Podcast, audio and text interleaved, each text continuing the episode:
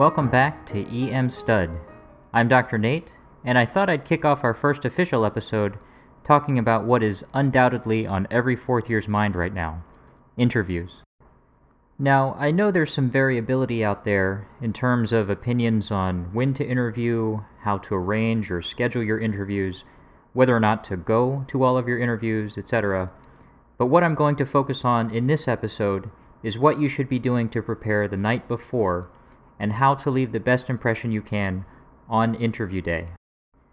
Now, let me just say that I'm not a program director and I haven't had years and years of experience interviewing applicants, but I have been on both sides of the interview desk and I've done my time climbing out from behind stacks of applications. In addition to that, I've had the opportunity to sit down with other faculty interviewers and learn from the amazing compilation of advising resources from across the country. So, let me introduce to you what I think is a practical way to be successful on your interviews. And here it is the seven P's of RSI, or a really stellar interview. The seven P's are preparation, practice, punctuality, professionalism, precision, avoiding pet peeves, and finally, perspective. Step 1 Preparation. The first step is to adequately prepare for your interview. This is incredibly important. So, what does that mean exactly? Before you show up, you want to make sure you know as much as possible about the program. The easiest way to start is to look at their website. Most programs will have lots of useful information related to things such as their curriculum, number of ICU rotations, and how many hospitals you will work at. Some will also include information about compensation and benefits. Remember, you are essentially interviewing for a job. What can make you look woefully unprepared is if you show up and ask the same questions that the program made available on their website just so that you wouldn't have to ask. In other words, it would be bad to ask, so, how many pediatric blocks are there? Especially if it's listed in big bold letters online. It may also help to look at who the core or academic faculty are, if that is listed, because those are the people that are probably going to be doing the interviewing. Some recommend actually looking over some of the faculty members' publications so you can show that extra level of interest and attention to detail. It also doesn't hurt if you have similar research interests and can strike up an engaging conversation. Another thing you need to do to prepare is to bring extra copies of things like your CV and publications, especially if you're worried that your application may not be up to date due to a last minute addition. If there's something new on your CV that you're particularly proud of, offer it up to add to your file. Otherwise, most interviewers will have read or will at least had the opportunity to read your complete application, but it never hurts to bring extra copies just in case. You don't have to bring your personal statement or your transcript, that stuff we already have. As a side note, if you don't have a professional looking folio or notepad case, now is the time to get one. Your CV will not look impressive if it's been folded several times and shoved in your pocket. Step 2 Practice. It is one thing to know what to say, it is another thing entirely to actually say it. You need to practice interviewing if you want to come across as more natural and confident. Grab a friend, family member, fellow student, or your favorite pillow, and practice answering questions off the top of your head. The more you do it, the easier it becomes, trust me.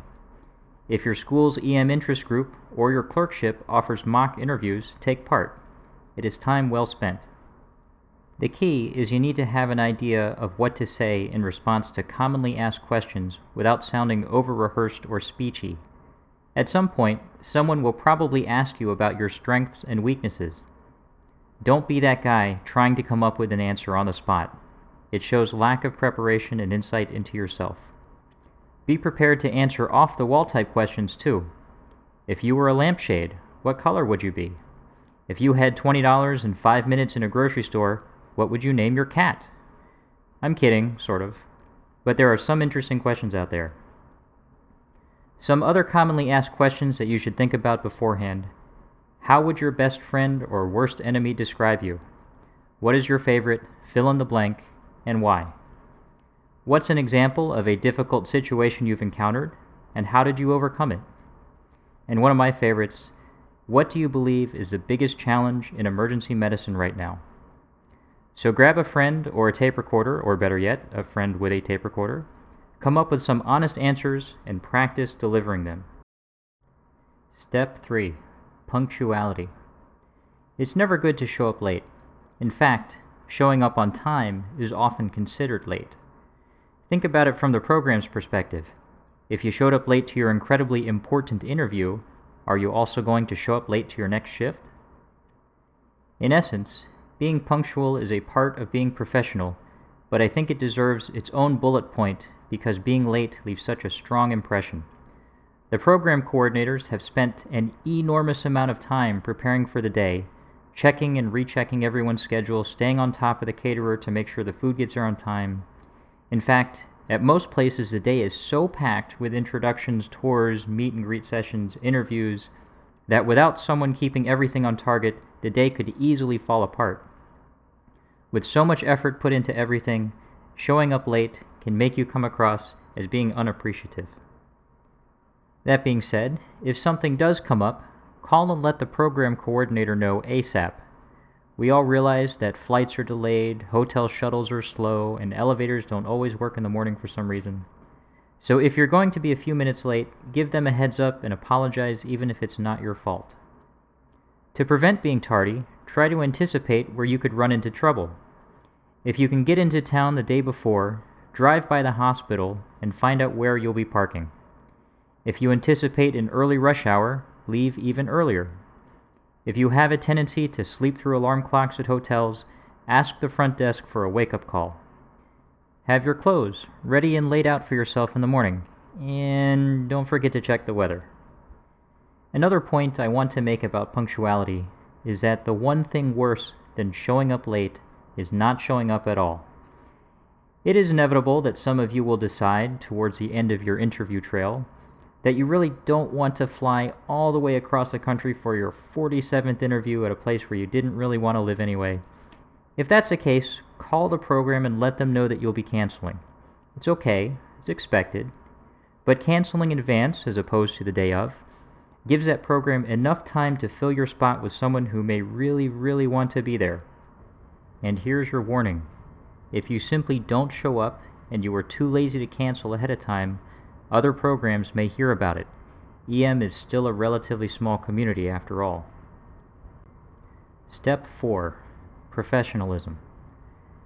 Some of the most important parts of professionalism were covered under punctuality, but there are still some more things to consider. Remember that this is a job interview. Yes, you are evaluating the programs and will come up with your rank list too, but I have yet to hear of a program that treats its interviewees with anything less than the highest degree of courtesy and respect. So, wear something your parents would be proud of and be on your best behavior. First, the attire. I'm no fashionista, and maybe you are, but go conservative here. Dark suits for guys, suits or long skirts for ladies. You're not going to have your picture taken for a magazine, so what you wear should not become a topic of conversation. Something professional, clean, free of wrinkles, without bright, distracting colors or scents will allow your interviewer to forget what you're wearing and focus on what's more important you. Next, be polite to everybody, really. To start, the program coordinators generally have a lot of pull with the program directors. So, that somewhat abrasive email or that pushy voice message can come back to haunt you. If you attend the night out, which you should, more on that later, remember that even if it's devoid of attendings, you are constantly being observed. If you drink, and you do drink, cap it at one. Say something bad about another program after a few too many, and word can spread. On interview day, everyone deserves a firm handshake and to be looked in the eye. Chewing gum is a no no, and flirting is a big red flag. Finally, be yourself and be honest in your responses. The point, after all, is for everyone to get to know one another. Don't say the program is number one on your list if it's not true. If you fib or exaggerate, even if you're not caught, it's still a bad reflection of your character. Step 5 Precision. This may be the hardest part of the interview, keeping your answers precise.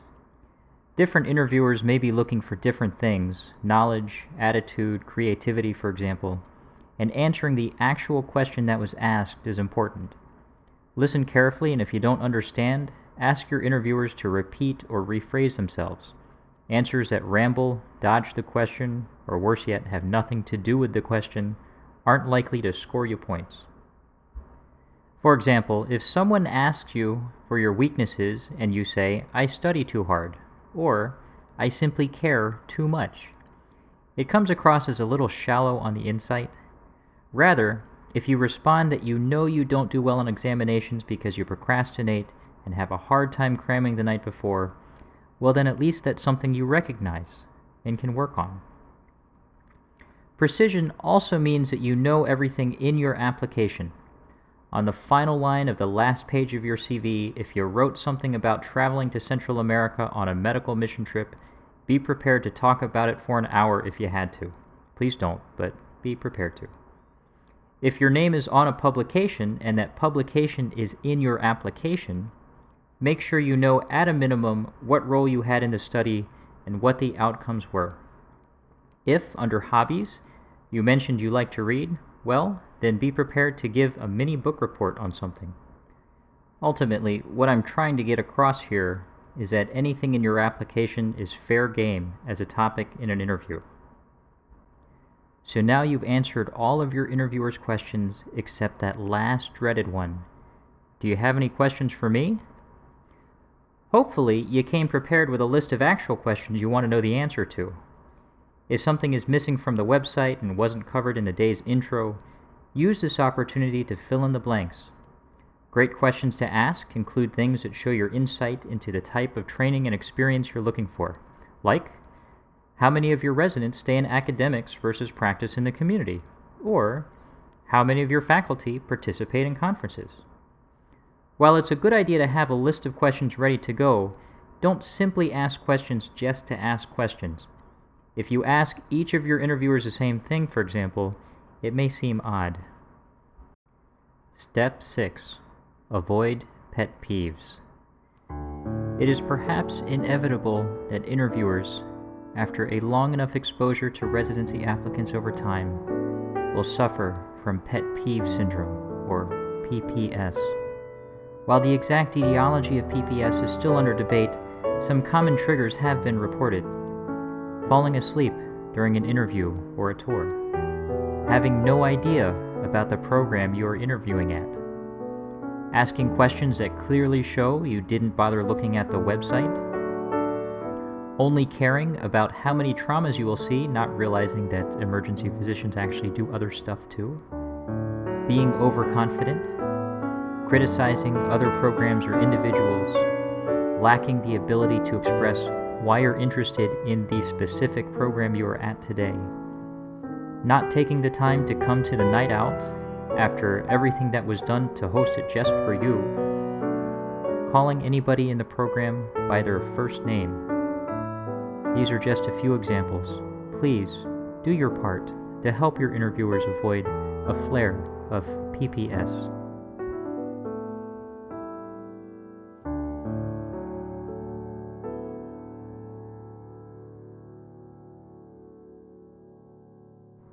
Step 7 Perspective. At the end of the day, the goal for both parties is to simply get to know one another. If you've been offered an interview, the program likely sees you as someone who can make it through an EM residency. The interview is to help determine if you, more or less, fit. You should also ask yourself Does this program fit me? So make the most out of your visit.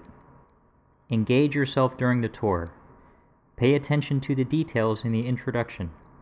Meet as many people as you can and talk to the other applicants to learn what they think too. Take notes throughout the day, and when you get home, compare and contrast the places you've been and make adjustments to your early rank list. Just as the program directors ask themselves, would I go nuts if I had to hang out with this guy at 4 a.m. in an empty ED? When you leave, turn around, look at the hospital, and ask yourself can I see myself working here every day for the next three to four years? Well, that wraps up this episode on how to interview successfully using the 7 P's of RSI. As always, post a question or comment on our webpage if you like at www.emstud.com. For now, this is Dr. Nate saying, Don't be a dud when you can be an EM stud.